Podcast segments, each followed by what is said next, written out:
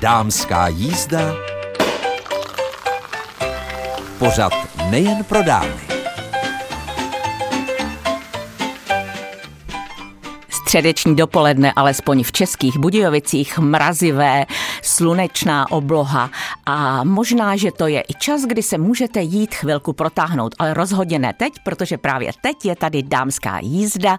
Až do desáté hodiny můžete poslouchat naše vysílání. Od mikrofonu vás zdraví Mirka Nezvalová. Co nás dnes čeká, tak jednak nahlédneme na výstavu renesančních mistrů, která dnes večer slavnostní vernisáží startuje v Mánesu. Vy uslyšíte podrobnosti od René Kekeliho, který je jeho českým novinářem a zároveň také, nebo byl jeho českým novinářem a zároveň také mluvčím této výstavy.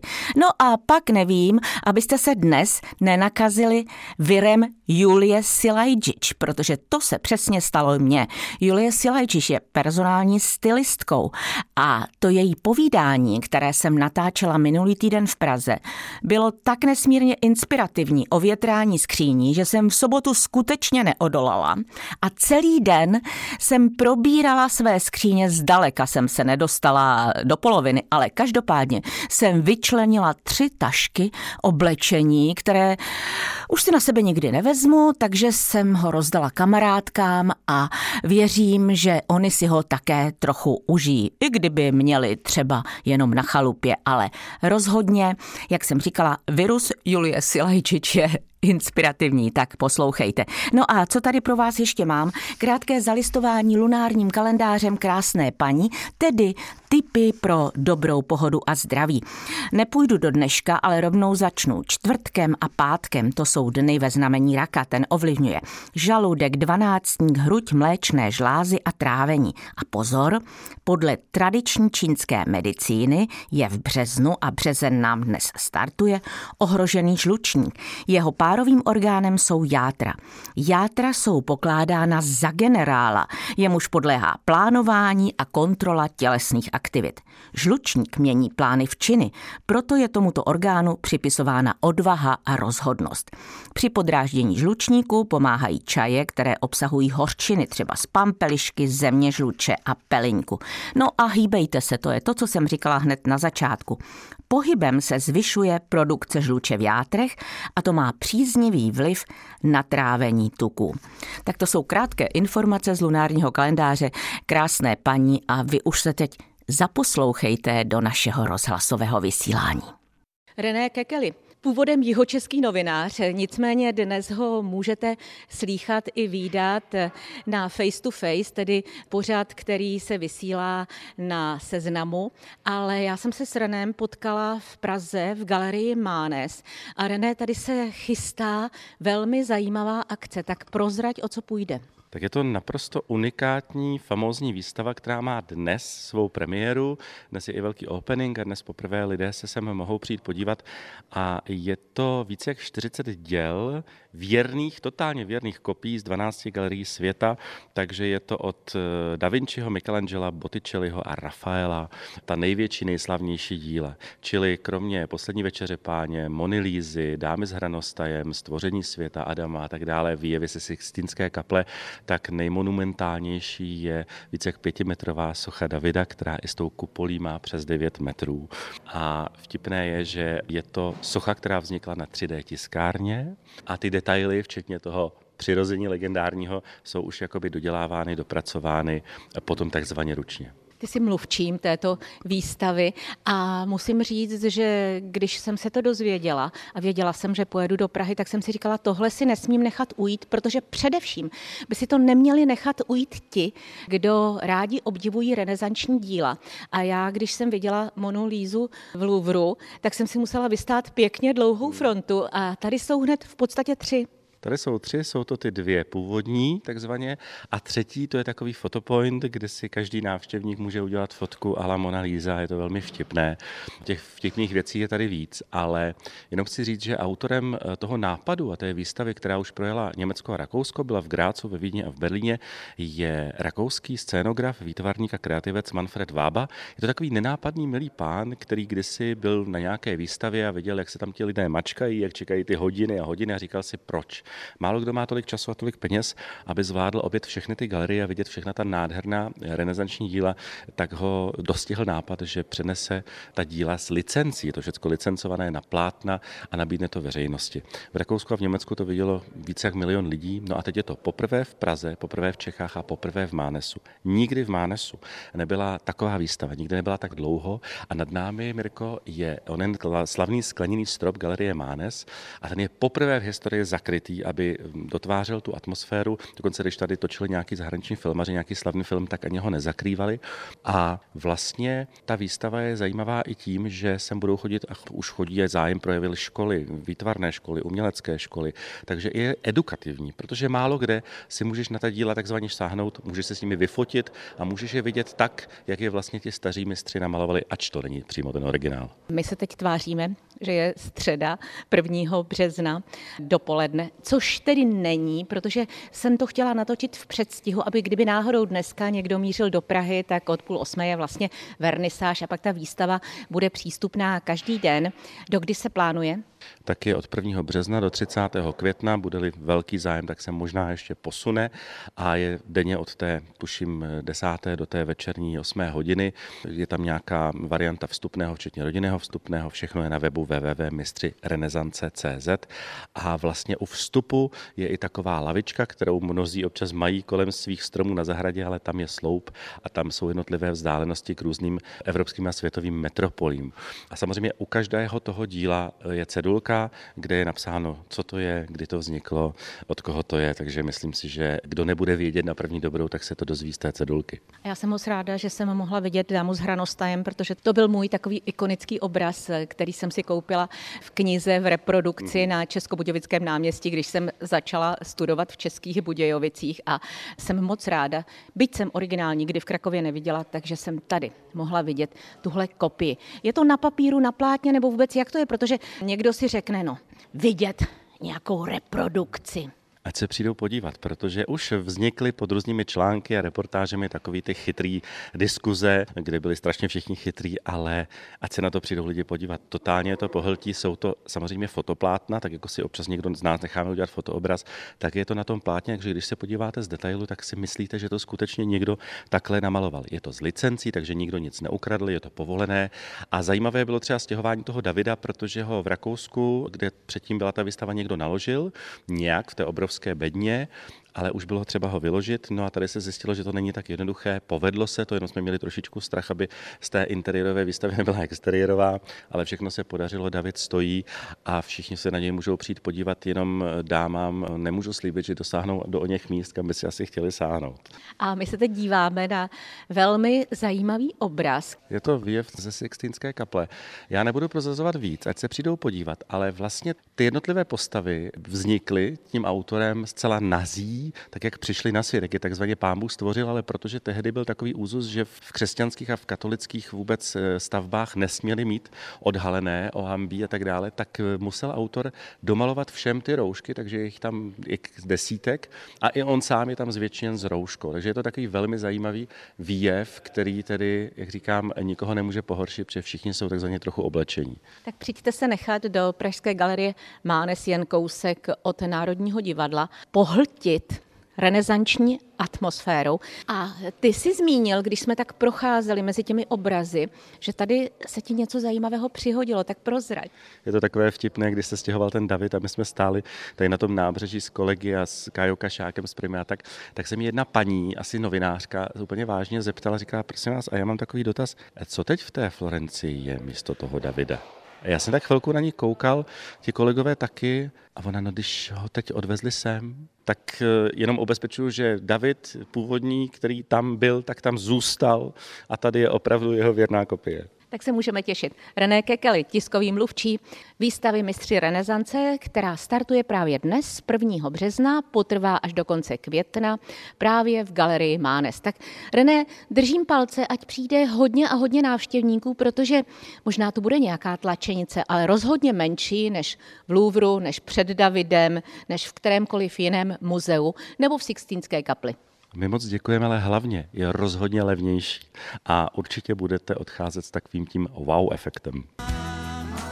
Dámské jízdě si dnes povídáme s Julí Silajčič. Je to mladá žena, jejíž měkký přízvuk uslyšíte, protože jsem přišla z Ukrajiny, ale už je tady pěkně dlouho, takže ta její čeština bude určitě dobrá i pro vaše posluchačská ouška, ale rovnou říkám, že Julia se věnuje něčemu, co vás možná překvapí a s čím jste se třeba na jihu Čech ještě tolik nesetkali. Ona je personální stylistkou. Takže prozraďte, Julio, co to je?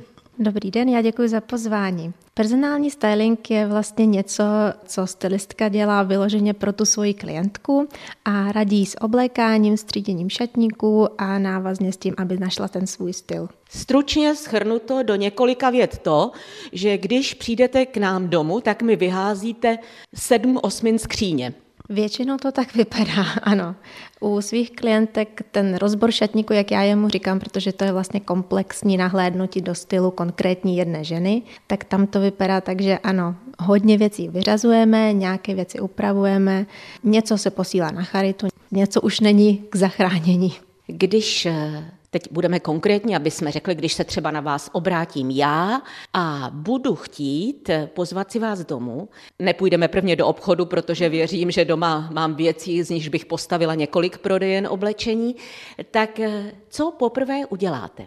Poprvé se dělá to, že my veškeré věci dáváme do jedné místnosti. To znamená, jak oblečení, tak boty, doplňky, kabelky, všechno musí být vidět v jedné místnosti, aby jsme na to měli ten nádhled a aby jsme viděli, kolik těch věcí je, ten objem vlastně těch věcí. A postupně začneme opravdu každou tu věc bereme do ruky, říkáme si, kdy jsem mi to měla naposledy, kdy jsem si s tím sestavila nějaký outfit, jaký vzpomínky nebo něco to ve mně evokuje, jestli to budu ještě vůbec nosit, nebo jestli jsem to teďka vyhrabala, deset let jsem to neviděla. Takže spíš takhle jdeme postupně a když eh, narazíme na nějakou věc, která je, jo, vlastně to jsem i zapomněla, že mám, ale vlastně je to super a je to kvalitní materiál a střih a všechno, tak se s tím rovnou hrajeme, sestavujeme outfity, klidně tři, čtyři outfity s tou stejnou věcí. Klientka si to nafotí třeba, aby, to na, aby na to potom nezapomněla a má vlastně takovou inspiraci pro další nošení. Já se dívám na vás, vy máte modré džíny světle, vestičku a pod ní máte takovou šifonovou průhlednou košili, která má mašličky, taková romantika střihnutá sportovním retro. To jste dobře teďka odhadli, je to přesně takhle. Já hrozně ráda míchám různý styly a mixuju vlastně to oblečení i na sobě. Tohle je nějaká hedvábná halenka a mám na ní pletenou vestu, džíny a tenisky. Moje taková uniforma, to říkám, že to nosím hodně často. Ovšem, když přijdete takhle domů k nějaké ženě a ona je to třeba biznismenka, která je zvyklá na kostýmky a vy tam nakráčíte v těch teniskách, džínách a v takovém mixu stylů, tak musíte zřejmě tu její důvěru, že jí poradíte co nejlépe nějak povzbudit. Jak to děláte? Ano, přesně tady ten styling a stylistická práce je obecně o velmi důvěrným vztahu. Já neoblékám svoje klientky tak, jak se oblékám já a rozhodně jim to nenutím. Je to opravdu jenom inspirace, je to můj styl, nosím to já, nosím to ráda a u nich vlastně objevuje ten její. A my společně se potom snažíme i dopátrat, co oni vlastně na tom svým stylu mají rády, co ne a co chtějí změnit. Jestli tomu chtějí dodat nějakou další fázi, jestli se chtějí někam spíš přiblížit od těch kostýmků někam zase do něčeho pohodlnějšího, sportovního, ale furt vypadat vlastně podle toho dress code jejich kanceláře třeba nebo něčeho, kde pracují.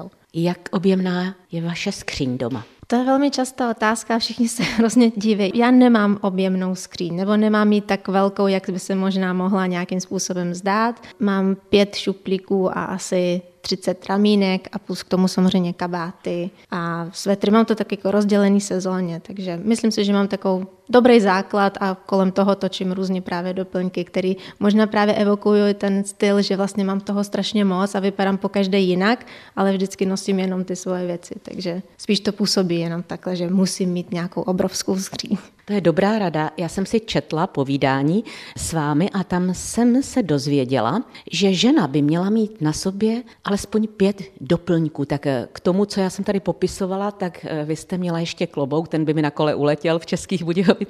Ano, doplňky jsou vlastně, já to vždycky hrozně přirovnávám ráda k vaření, že vlastně když sestavujete outfit, je to něco jako když vaříte nějaký pokrm a když to zapomenete osolit, tak ten pokrm vlastně nemá žádný smysl. Stejně tak u těch doplňků, když se oblečete, je to krásný outfit, sluší vám to, ale když tam ty doplňky nedáte nakonec, tak vlastně je to takový nedokončený, nemá to tu šťávu. A těch pět, já jsem to spíš řekla v jakémsi rozhovoru jako takový náznak. Pět je vlastně takový minimum, protože když do toho opravdu započtu, že máte naušnici, náhrdelník, pásek, klobouk, nějakou kabelku, musíte mít sluneční brýle, tak už je toho i hodně, i víc než pět. Ale já mám třeba šest prstínků, takže vlastně ono to už hned je toho víc než pět. Je to spíš jenom takový jako náznak, že ano, přemýšlet o tom, že tam ty doplňky musí být, je to opravdu taková ta třešnička na dortu, která pozdvihne ten outfit. Jaké doplňky byste teď prostřednictvím rozhlasových vln poslala našim posluchačkám? Co byste jim radila, po čem by měli sáhnout, aby ten svůj počet těch doplňků rozšířili, kromě třeba náušnic a hodinek? Já si myslím, že by hrozně všichni zapomínají na pásek. Džíny, by se měly nosit s páskem, je tam na to místo, je to tam vyloženě na to udělaný, sestříhaný tak, ten střih džínu, aby ten pásek tam byl, stejně tak kalhoty, sukně a tak dále pásek hrozně ráda vždycky všem radím, aby si pořídil aspoň jednu brož, pokud jednu nevlastněj, protože to je takový ten doplněk, který nevadí vám, nevadí vám na těle, není to připnutý někdy, že byste si o tom pořád nějak jako by přemýšlela, jestli ho na sobě máte nebo ne. Brož do klopy saka nebo kabátu a já mám hrozně ráda prstinky a náramky, takže klidně to. My si povídáme v dámské jízdě s personální stylistkou Julii Silajčič a po písničce si budeme povídat o dalších věcech, které právě s tou personální stylistikou neboli stylingem souvisejí.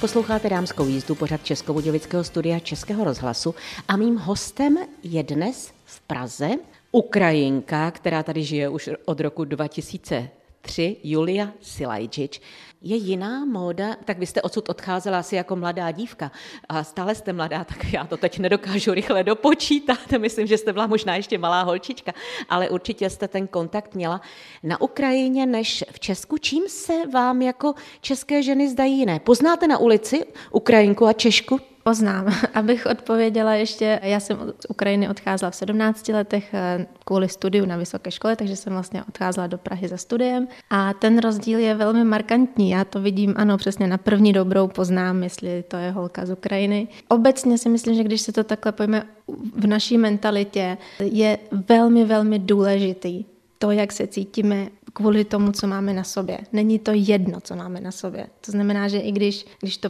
přepálím, tak řeknu, i se smetím prostě půjdou v podpatkách a s nějakou rtěnkou, tak je to sice hodně jakoby takový příklad jako nad rámec, ale až takhle vážný to tam vlastně jakoby je že když vycházím ven, chci být hezká, chci sama sobě se líbit, chci se cítit dobře, ten den prostě si ladím už v té šatně a dávám ten náboj, tu náladu tomu právě tím, co mám na sobě. Což si myslím, že v Čechách vůbec takhle není. Nebo ty ženy, které poznávám i díky tomu stylingu, díky tými klientele, tak vidím, že vlastně až teď v nějakých svých po třicíce, po čtyřicíce se začínají vlastně zamýšlet nad tím, proč je to důležité. Já chci vypadat tak jako ona, tak proč vlastně nedělám tady ty stejné kroky, co dělá ona. Já jsem hrozně ráda za tady tu vlastně změnu i změnu k tomu, že lidi vede něco oslovit personální stylistku a vyhledat si tu pomoc, protože vlastně nemají ten cit nebo si myslí, že nemají vkus nebo potřebují jenom nějak trošičku popo šťouchnout v tom správním směru. Tohle je tendence, která je vlastně super a v posledních letech se vyvíjí velmi dobře. Já si myslím, že už jenom když jsme viděli naši paní prezidentovou, tak eh, je vidět, že barev se nemáme bát, ale pořád na ulici, já sama jsem přišla v černém kabátě, protože je nejpohodlnější, když si kdekoliv sednu, tak to není vidět, ale černá v očích mnoha žen je barva, která vám ubere kilogramy. Ano, je to určitě z nějakého opticky iluzionistického pohledu pravda, ale stejně tak kombinace správných barev může udělat úplně tu samou službu. A je pravda, že české ženy se obecně barev hrozně bojí. Já jsem si dokonce na Instagramu jsem si říkala, že jsem nějaká taková ambasadorka barev v šatníku, protože mi to přijde strašná škoda, že vlastně tady ten trend černošedivé a béžové barvy je velmi, velmi rozšířený mezi ženami a vlastně bojí se jakoukoliv barvu se do toho zapojit, protože vlastně nevědí, jak to kombinovat, nebo taky strašně často slyším komentář ve smyslu, je to na mě moc, v tady tom nepůjdu. Je to tak, moje kamarádka Libuška z jednoho českobudějovického butiku, kam já velmi ráda chodím, tak ta všem ženám, které tak trošku jsou konzervativní, tak nutí šály, právě barevné šály, které dokáží úplně tu ženu rozsvítit, protože ona si vyzkouší takové zelené tričko, usoudí, že ta barva se jí hodí k tomu, co má. A když ji libuška okolo krku omotá ten pestrobarevnější šátek, kde je třeba jenom jeden odstín té zelené a jinak další barvy, tak najednou vidíte, že ta žena jakoby rozkvetla. Přesně tohle ty barvy dělají. Tady ten přístup k tomu, že my můžeme různýma doplňkama tady ten outfit pozdvihnout na jinou úroveň a i sebe tak nějak rozářit, tak je vlastně pravda. Já u těch, tak jak vaše kamarádka používá ty šátky, tak já vždycky říkám třeba ke kabelkám, jo, že OK, tak když máte všechno v neutrálních barvách, zkuste si pořídat růžovou kabelku. A udělá vám velikánskou službu ve všech těch outfitech, který budete nosit to jaro nebo tu sezónu. Ano, kabelky a boty, to je také jeden problém nás českých žen. Já dnes mám zimní sportovní, protože jsem věděla, že budu pobíhat eh, po Praze a tím, že jezdím po českých Budějovicích na kole, tak už jsem také opustila podpatky a koukám po nějakých teniskách, které si nazuji a já si myslím, že ten americký trend, kdy ty ženy jdou v těch teniskách do práce a pak si teprve vezmou ty lodičky, tak pro naše nohy je pořád lepší, než se trmácet v lodičkách celý den. Já si myslím, že i tady ten trend tady tak nějak jakoby pokuluje po Praze taky, tak my tady máme tady tyhle ty kostičkový a různý chodníky, v kterých se v podpacích v podstatě chodit skoro nedá. A já osobně teda taky se přiznávám, tady zvedám ruku, že vozím v autě taky jedny boty, které, když potřebuju někde mít podpatky, tak tam ta záchrana vždycky je. Ale není to o tom, že by ženy nenosily podpatky. Je to rozhodně míň, než by třeba jako chtěli, nebo kdyby se jim to líbilo a nemají na to tu odvahu nebo vlastně i vůbec chuť nějak se jakoby tady tomu dní až moc přizpůsobovat a říkat se, ale to nebude pohodlný a já vlastně nemusím a vezmu si nějaký poty bez podpadku a bude to. Ale opět zažívám to, že ten trend se vrací a ty ženy si vybírají nějaké boty, které budou víc elegantní a vlastně působí i hezky. A nemusí to vždycky být podpatek, který má 12 cm, může být může mít tři nebo pět. Vy jako personální stylistka, tak eh, určitě vás často musí bolet oči a musíte si dávat ruku před pusu, když vidíte nějakou ženu, která před vámi jde a vy víte, co byste pro ní udělala. Zaklepala jste nějaké na rameno? Nikdy jsem na rameno nezaklepala, vždycky odpovídám až na to, když je moje rada teda nějakým způsobem vyžadována, tak to moc ráda odpovídám a pomáhám. Já hrozně fandím lidem, kteří mají takový to jakoby bezprostřední a vysoký a krásně asi zdravý teda sebevědomí, který prostě i v těch outfitech, který možná nejsou nějak trendy, možná nejsou podle posledního módního časopisu, co já vím, tak si ty outfity vynosejí s absolutní hravostí a cítí se v tom dobře a nemusí to odpovídat tomu, že já bych ho schválila ten outfit, což se mi líbí a hrozně jim fandím. Ve chvíli, kdy ke mně někdo přijde a řekne, hele, já vím, že tohle není ono, já to cítím, ale neumím si prostě s tím poradit, co bys tady změnila, jak bychom to možná nějakým způsobem spolu vyřešili, tak to moc ráda se jakoby v tady tom kopám potom a zjišťuju, kde nastaly ty problémy toho šatníku nebo i té osobnosti obecně, proč se tak oblíkáme, jestli tam jsou nějaký zakopaný předsudky vůči nějakým věcem nebo tak, takže to ráda odkrývám a vlastně i potom následně vidím tu změnu v těch klientkách dlouhodobě, který potom vlastně jenom mají radost ze sebe a z toho, co nosí. Když se podíváte na princeznu Kate, tak vidíte, že ona je velkou propagátorkou udržitelné módy. Ona jinou změnou řasení na bílých šatech je schopna vynést něco po čtyřech letech a i na stejnou událost, což by možná mnohé české ženy, pokud se někde pohybují v těch vyšších společenských patrech, neudělali. A vy jste také zastánkyní udržitelné módy, pokud já vím. Já jsem hlavně zastánkyně toho, aby se nenakupovalo příliš, aby se přesně vynášely ty outfity jinak na různé příležitosti, aby se ty šaty ne škatulkovali, že tady tohle to jsem měla na jedné svatbě a už to v životě nevynesu jinak, nebo tady ta sukně je jenom pracovní sukně. Přesně tady tyhle ty škatulkovací názory nás zahání do toho, že my nemáme co na sebe vlastně. Tady to jsem měla jednou tamhle, už to neberu. Není to tak. Jo, my vlastně můžeme všechny ty věci, i kdyby to byl smoking, tak můžu vám ukázat, i to smokingový sako se může vynést tamhle s teniskama na úplně jinou příležitost. A přesně tohle je skvělý vlastně takový trend poslední doby, jo, že můžeme všechny tyhle ty věci nějakým způsobem mixovat a nemusíme nakupovat si pořád na různé příležitosti nové outfity. A pak se nám to hromadí v té skříně a pak nevíme, co s tím, že? Já jsem nedávno procházela jedním velkým řetězcem obchodním s oblečením a doslova mě šokovaly ty stojany, kde bylo všechno 50 až 70% zlevněno. A říkala jsem si, no tak co se s tím stane, když si to někdo nekoupí? Někdo si to koupil za plnou cenu a teď teda někdo si to nekoupí, tak mně to přijde nesmírně jako plítvání.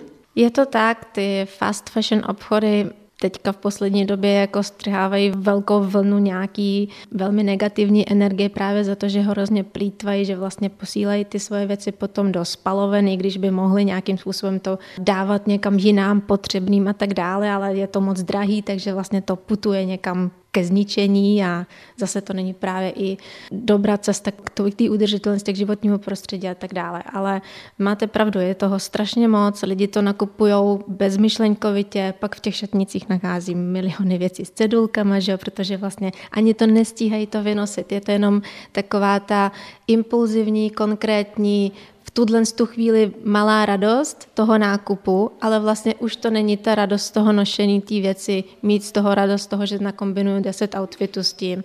A je to zbytečný, právě zbytečnost toho nákupu v tom, že bylo to levný, koupila jsem to.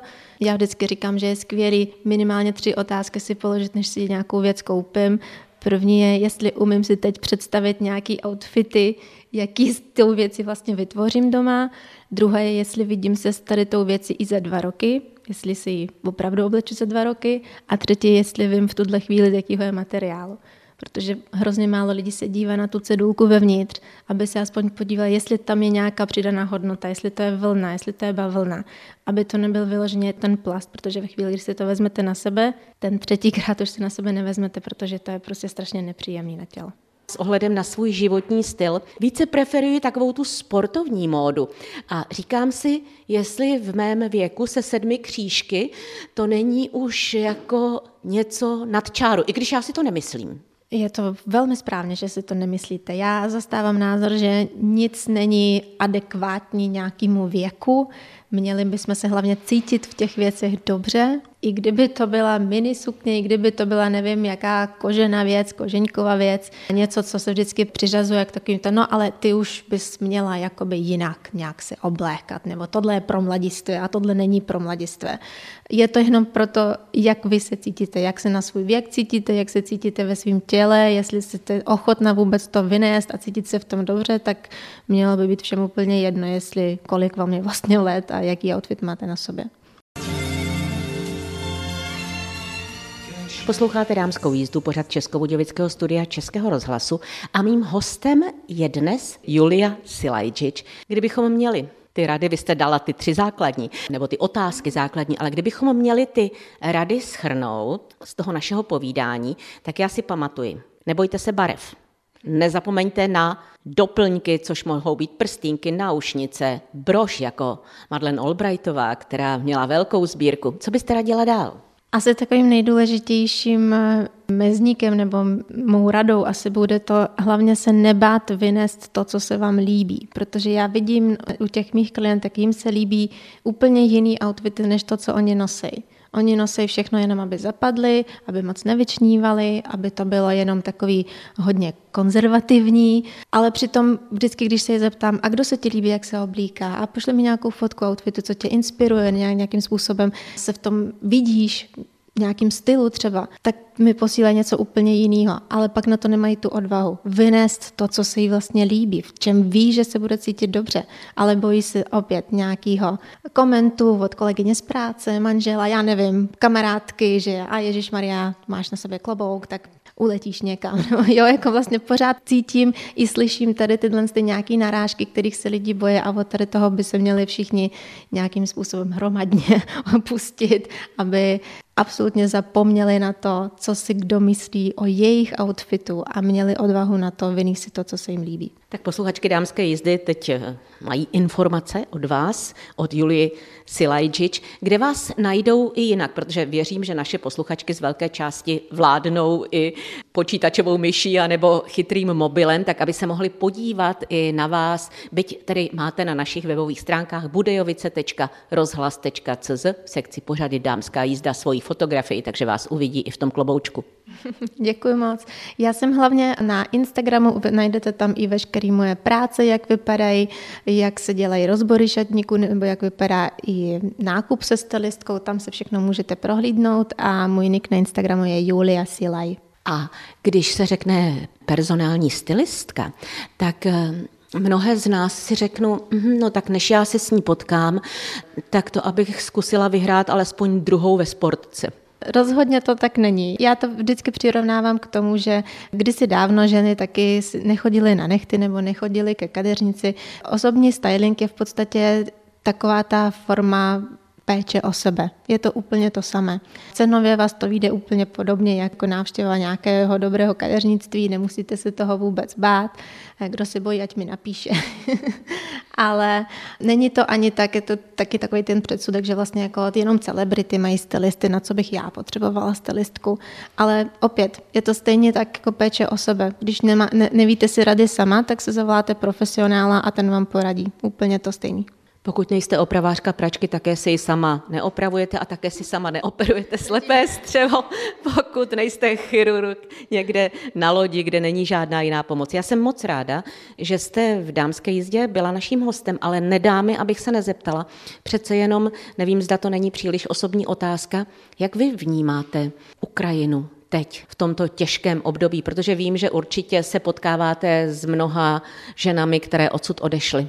Děkuji za otázku. Vlastně já to vnímám velmi blízko, protože na Ukrajině mám rodinu a bohužel pár mých rodinných příslušníků mužů byli povolaný, takže je to pro mě velmi takový bolavý a těžký téma, který řeším denodenně absolutně pořád, celý rok a vlastně vypořádávám se s tím tak, že máme kontakt. To je to nejdůležitější, že máme kontakt, můžeme si volat, můžeme si psát, vtipkovat, jak to dělá můj strýc často. Ale to téma je takový, že my se snažíme vlastně jenom pomáhat tím čím můžeme. Ta moje rodina tady a moje rodina na Ukrajině. Pomáháme si navzájem, pomáháme nějakým způsobem i globálně různým organizacím, který pomáhají buď tady s uprchlickou krizí a s nalezením ubytování a školství pro děti. Je to strašně rozsáhlý téma, ale pracuje se na tom a jsem moc ráda, že za to, jak český národ obecně přistoupil k tady té problematice, protože já jsem byla úplně, ale úplně uchvácena tím, že jak moc všichni chtěli pomoct, jak moc lidi i mě jenom napsalo, s čím můžou pomoct. Naprosto, naprosto skvělý přístup a jsem za to strašně vděčná. A já děkuji. Julii Silajčič, Mimochodem, to je vaše ukrajinské jméno? Ne, ne, ne, tady to jméno jsem si přivdala a manžel je ze Sarajeva, takže v Praze tady žijeme společně a moje ukrajinské jméno je úplně ukrajinský Oleksijenko, takže tady to je moje takový přivdané příjmení. Ale mě teda nedá, abych se nezeptala čistě dámsky, jak se Ukrajinka potká s mužem z Bosny. Velmi jednoduše. Potkali jsme se na univerzitě, kde jsem začala teda studovat, potom co jsem z Ukrajiny přijela do Prahy a on tam studoval taky, takže studentské setkání to bylo. Bavíte se doma jakým jazykem? Bavíme se doma bosensky, já jsem se naučila bosensky, takže se spolu bavíme bosensky jenom. Zase jedna žena, která ustoupila, ale která je neústupná ve chvíli, kdy otevře dveře vašeho šatníku a začne ho větrat. Julia Silajčič. Děkuji moc za návštěvu v dámské jízdě. Já děkuji moc za pozvání a za krásné povídání. Díky moc.